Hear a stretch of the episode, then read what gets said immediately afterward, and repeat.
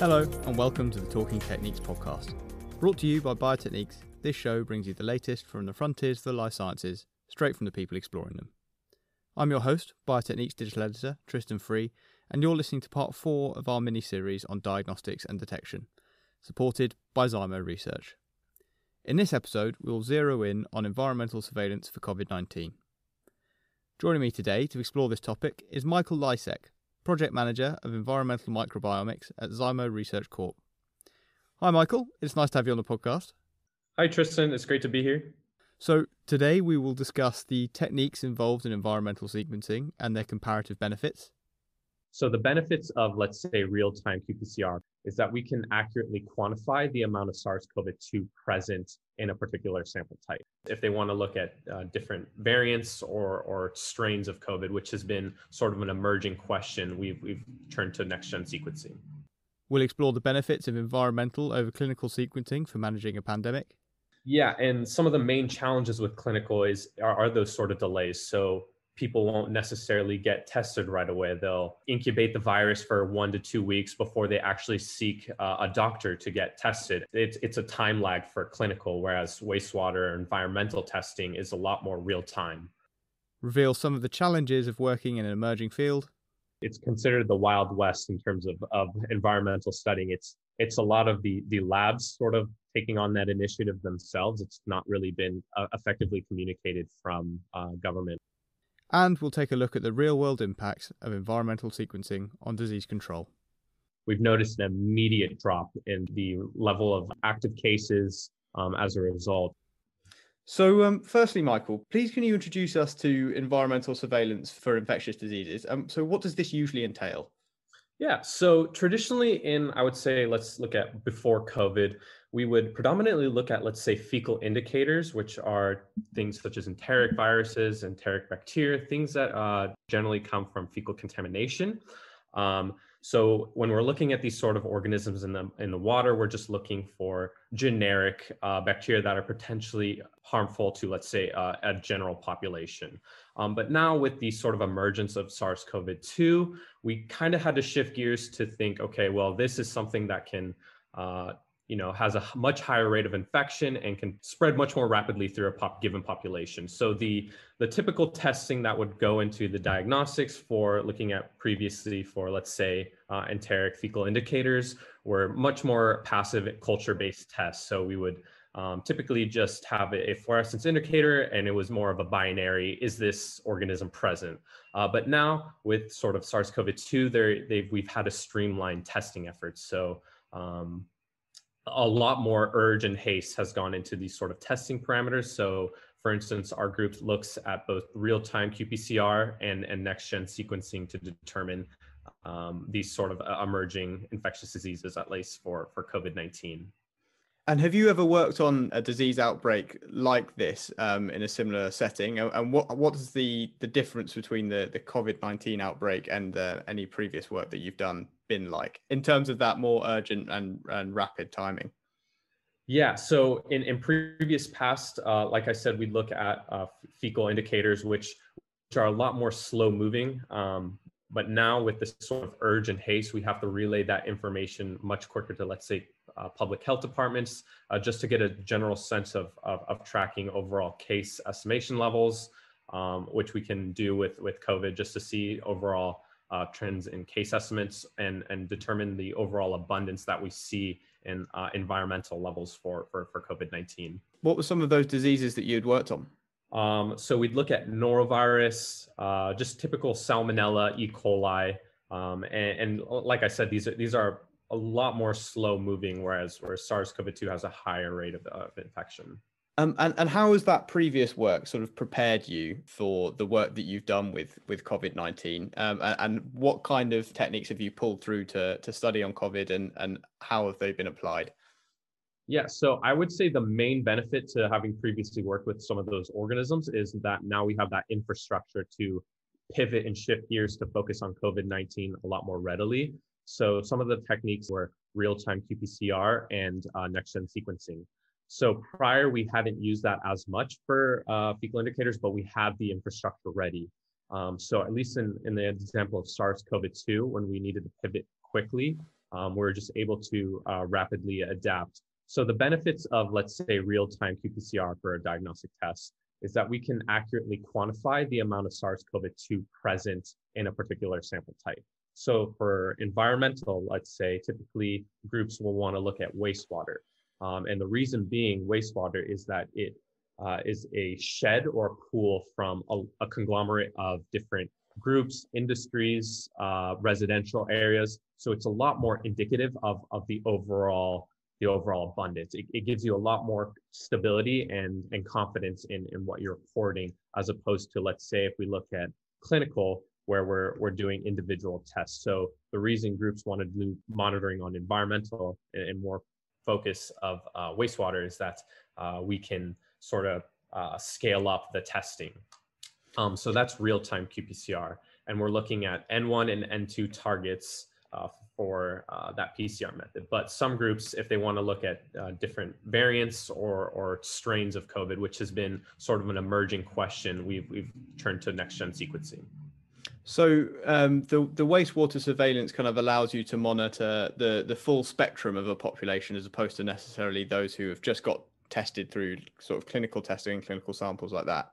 Yeah, and some of the main challenges with clinical is are, are those sort of delays. So people won't necessarily get tested right away. They'll um, you know they'll incubate the virus for one to two weeks before they actually seek uh, a doctor to get tested, and by that time they've been shedding the virus in their fecal um, for uh, since the onset of their actual um, when they contracted the virus. So that in that sense, it's it's a time lag for clinical, whereas wastewater environmental testing is a lot more real time. Um, and it can scale up, like I said. So if you're looking at a region, a lot more quicker than individual clinical samples. Um, what are some of the challenges associated with this kind of testing? I imagine the samples that you um, obtain from this are, are, much more difficult to deal with than sort of nice, clean clinical samples. Yeah, it, it's so it, I break it down into essentially three challenges. Wastewater is substantially more difficult um, matrically for detection of these pathogens than, let's say, clinical swabs because there are the uh, problems with um, low low COVID abundance or whatever infectious disease you're looking for in wastewater it, because it's such a dilute um, sample type or environmental sample type for that matter. Um, so because it's susceptible to dilution, I kind of liken it to finding a needle in a haystack. Um, so our downstream methods, whether that be real-time PCR or, or next-gen sequencing, uh, need to be highly selective and, and also there has to be a lot more confidence in sort of what we're looking for. We have to have those limits of detection really, really uh, streamlined to ensure that we're actually getting what we're reporting. Um, so the other challenges are just once we have that information, how do we present that back to public health departments in a usable manner where they can effectively take protocols or, or look to quell or suppress the virus, um, which has been sort of a, a pain point and challenge. But likewise, the uh, with waste, wastewater being such a, a highly dense uh, bioorganic um, uh, sample type and, and environmental sample types for that matter, they just are composite of the viral genome. So uh, we're getting samples from you know all, all over a, region. They it, it, mixes together and it becomes very difficult to identify certain um, data sets that the public health would, would like to see, such as whole genome analysis, which becomes very tricky when trying to sort of jumble up and, and analyze the data. Um, so we are able to do certain things, but not necessarily to the extent that uh, public health believes that they would need. So, what are the reasons that the the sort of full genome analysis is, is more difficult? Is it that the sort of the RNA fragments in those samples are more fragmented, or yeah, typically in environmental samples, the, the RNA is substantially more fragmented as opposed to clinical. And and when we're on that on that subject, uh, a patient will come in with with their you know their swab or their oral phalangeal, however they get tested.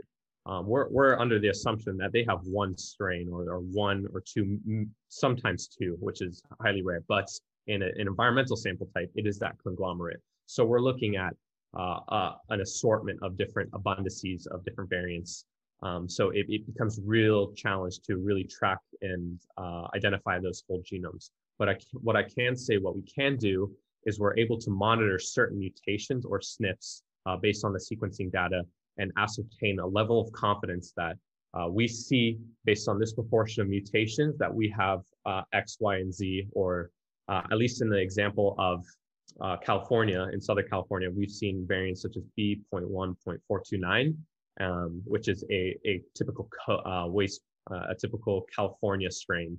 Um, we haven't seen strains such as B.117, such as the UK variants. We've seen a predominant um, majority of the California strain in our environmental sample types. So essentially, that's it's good to signify that um, we have a higher abundance of those as opposed to foreign strains. Um, so that's where we really need that kind of clinical data as well, in which I say we kind of need a, a merge in two fronts to kind of tackle this this virus. So, whilst the clinical data can probably allow you to do more thorough um, sort of next generation sequencing and whole genome sequencing, the um, wastewater surveillance and the environmental surveillance gives you a broader sort of uh, perspective on on what the scene is looking like in terms of the variants you're getting.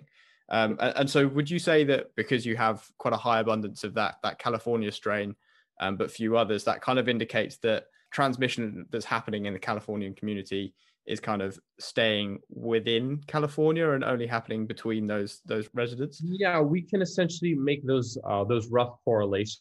So the goal with I would say with let's if we take wastewater for example, if we see that over time the the trend starts to shift, that's where we can make certain assumptions such as vaccine escape. If we start to see certain variants like the the Brazilian strain P1 or maybe the South African strain, if they, those start to show mutations in higher abundance, that's when we can raise a flag and say, look, we're shifting from our, our typical background noise where we just have uh, the California uh, strain B.1.49, uh, 419, um, and, and we're starting to see these, these rise in additional mutations. So that's where um, the sort of benefit lies. So you, you've just touched on it there, but you've talked about the uh, the sort of variations that you'd be looking for. Um, so obviously, as you as you said, in the UK we've got the B117 variant, which was um, I think that was actually detected through um, clinical samples. Um, but you're scanning using the um, environmental sequencing to look for things like vaccine escape. Um, how hmm. would you scan for that in the environmental samples? How would you go about observing that? Right. So so like I kind of detailed, we we do have the variant mutations for each of the known strains on record, and we have that in our uh, our GAT2, it's our sequencing folder and how we analyze the data. Um, and if we see a shift in the uh, mutations associated with that strain, so if we take B.117, um, so we haven't seen that of yet of of neg of abundant proportion. So it could potentially be there. However, it's not insignificant um. So what we can safely assume is if after a time it starts to increase in uh, several of those mutation sites, um, over time we can say that, look, uh, there's the potential that with this increase in relative mutation, there's the likelihood that there has been vaccine escape for these uh, strains if they're not sort of at that those levels that were typical background noise. So, do you think that you'd be able to determine whether the sort of acquisition of those mutated variants uh, in your your samples um, was as a result of progressive mutations and, and evolutions, essentially, of the viral variants currently present in California, or if they were as a result of people coming from the UK or coming from Brazil and and carrying with them those variants to California?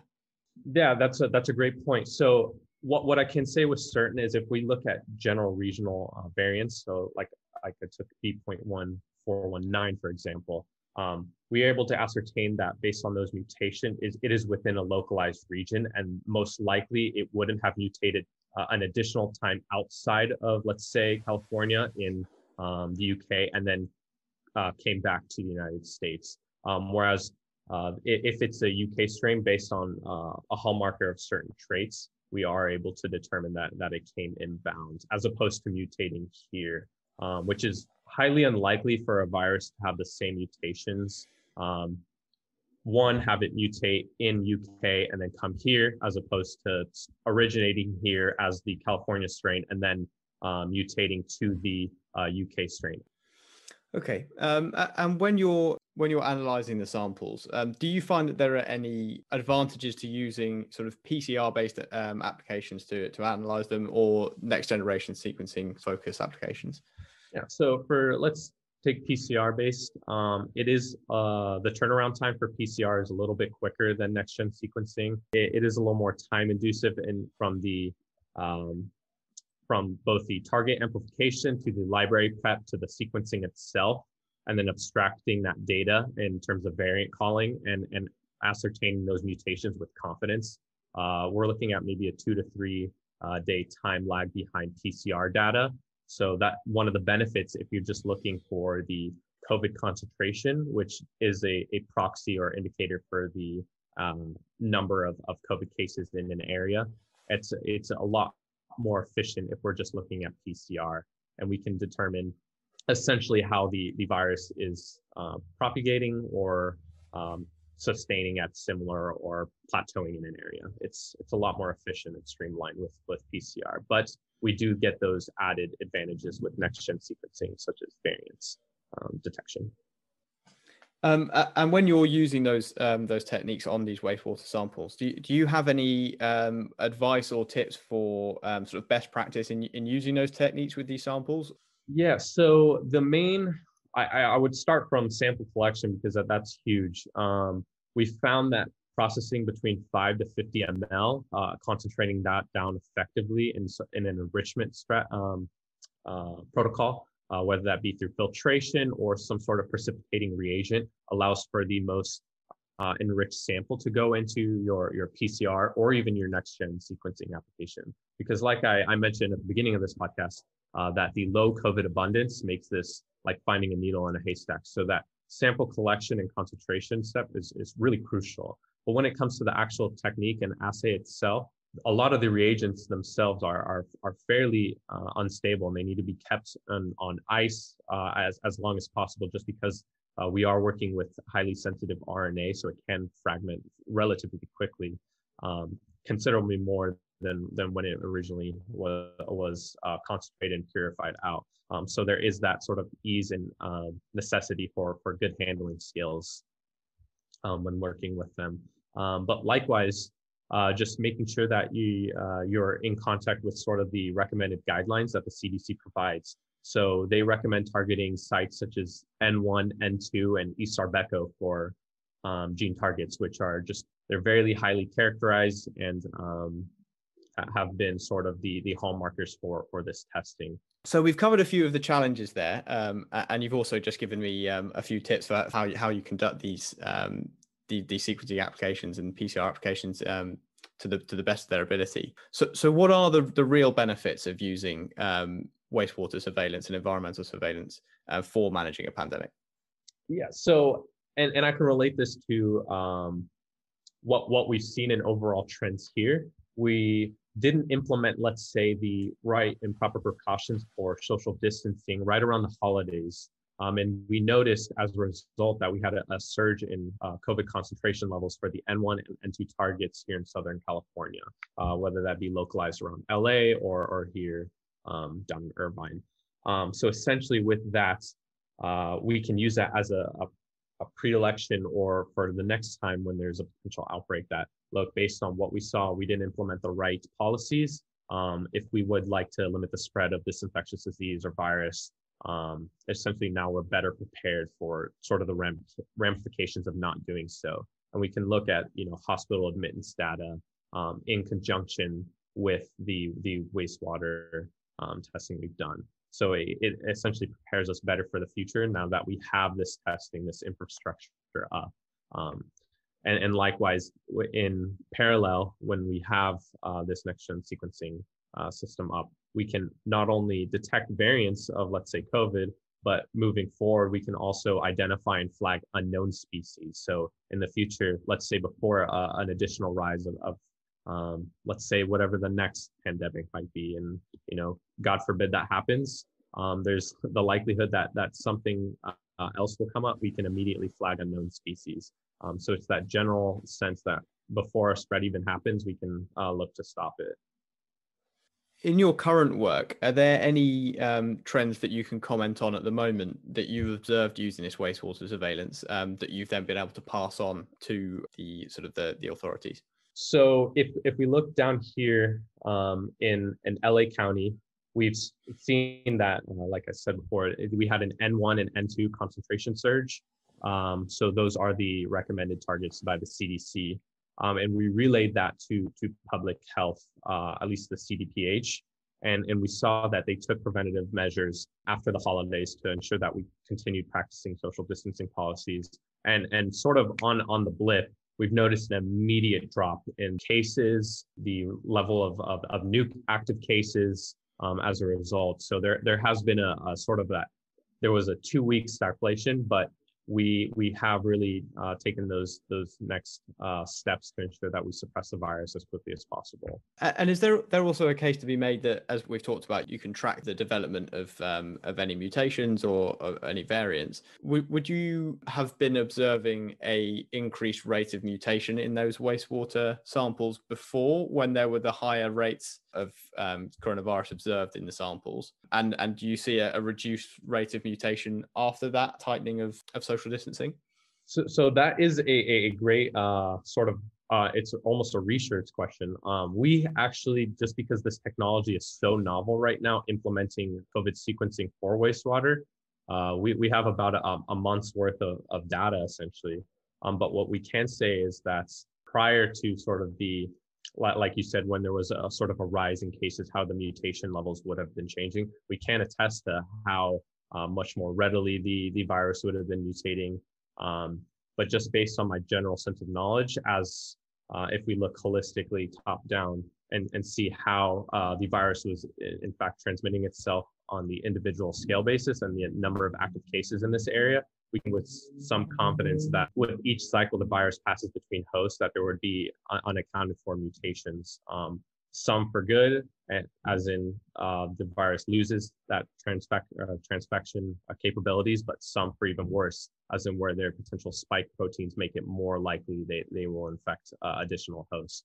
Um, that's just a, a, general but we, we don't have that uh, sort of research to look from prior to to now where we have that that drop in cases which would be a, a really cool thing to look at how the the virus has changed in mutation rates I, I suppose as the um, as the vaccines get rolled out, that's kind of the the next really big thing to start addressing. I suppose is yeah. The, are those variants developing at a high rate now that they're coming across these um, sort of strong immune responses to them, uh, and and will they will they escape? Um, which is I think probably the thing that's concerning most people at the moment do, do you have any um, sort of plans to start monitoring in that kind of way or is it um, yeah we've kind of we've already start we've already started that monitoring and, and like i said um, we we've predominantly seen the localized california strains um, so our intent is to look and see how mutations might arise over time and with with abundance are these these additional variants changing um, because that's where the concern we we already know that uh, several of the vaccines whether it be johnson and johnson or astrazeneca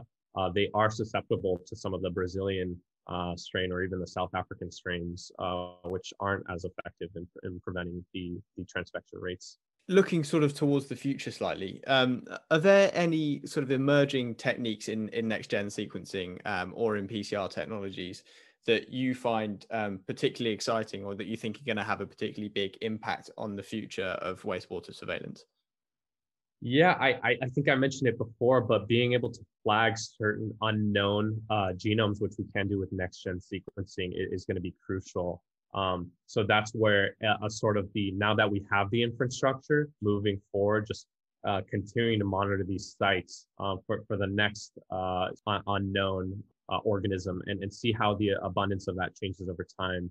Um, for PCR based, that that will predominantly uh, lag essentially we'd we'd still have to have a, a known uh, organism and have that genome be be characterized uh, before we can uh, quantify and, and make those sort of uh, predictions on on the, the level of or the prevalence of a certain um, uh, infectious organism. But with next gen sequencing uh, that's sort of that we can look at overall trends before it even happens. So the, the essential next steps would be to have these sort of um, passive monitoring systems in place where uh, sanita- both sanitation districts, maybe hospitals, subways, uh, all these high traffic areas are sort of linked to uh, a central lab where, where their water or their environmental sample type is, is being constantly monitored to look for background noise of what's an acceptable amount of, let's say, like I mentioned before, fecal indicators, um, uh, norovirus, all, all these all these strains of, of organisms. What's what's an acceptable level um, before something else emerges? In in your region, is there uh, what's the kind of structure of the wastewater surveillance? Are there key locations that you're um, surveilling from, or are you very much doing it from different areas? Um, what's the kind of uh, the formula for it? Yeah, so this has been uh, kind of the the question of of the the year, I would say, because this a, a lot of this information needed to be communicated top down from uh, the the local state government and uh, public health departments because these are sort of the areas that they would have liked monitored. However, there's sort of been a, a gap in knowledge of, of what they would like to see. So it's essentially been on, you know, nonprofit labs, uh, our, our lab in this case, uh, for profit, just uh, looking to see where we can add the most value um, and, and testing these certain locations. So we've done a lot of locations pro bono. So LA being a huge high traffic area, we've tried to look at areas such as hospitals or even uh, sanitation districts where the the water is collected from the the most essentially the most amount of individuals that we can look to quantify and ascertain what, what's what's happening in that that general region. But as for an overall sense of what labs are participating uh, additional areas what are the the parameters or, or areas that are the most crucial we should monitor that that hasn't been coordinated effectively or communicated down and that essentially stems down from uh, I, am going to uh, compare it to an analogy. It's it's considered the wild west in terms of, of environmental studying. It's it's a lot of the the labs sort of taking on that initiative themselves. It's not really been uh, effectively communicated from uh, government or local public health board authority officials so it's more a case of um, uh, an individual lab saying, "Okay, we think if we sample um, from this hospital, we're going to collect the the um, most representative or the the most valuable sele- selection of um, of samples that we can." Um, do, do you think that maybe that's that's work that needs to be done in preparation for next pandemic? Is is to find those sort of optimal sites to sample from to make sure that you're collecting the most representative sample of your your city or your um, your county or your your state even. Yeah, most definitely. These sort of uh, infrastructural questions to uh, monitor areas are, are, are, definitely needed moving forward. Um, because, like you kind of alluded to, there we, we don't know what's coming next. Uh, hopefully, this this won't be in our lifetime, but um, just just based on you know what we've seen in years past, every decade or so, there's something new. Whether it be Zika virus, Ebola virus, uh, there there's something to always look for in terms of infectious diseases. So having that sort of knowledge of, of what sites and areas would be the most representative of, of whole regions would be crucial.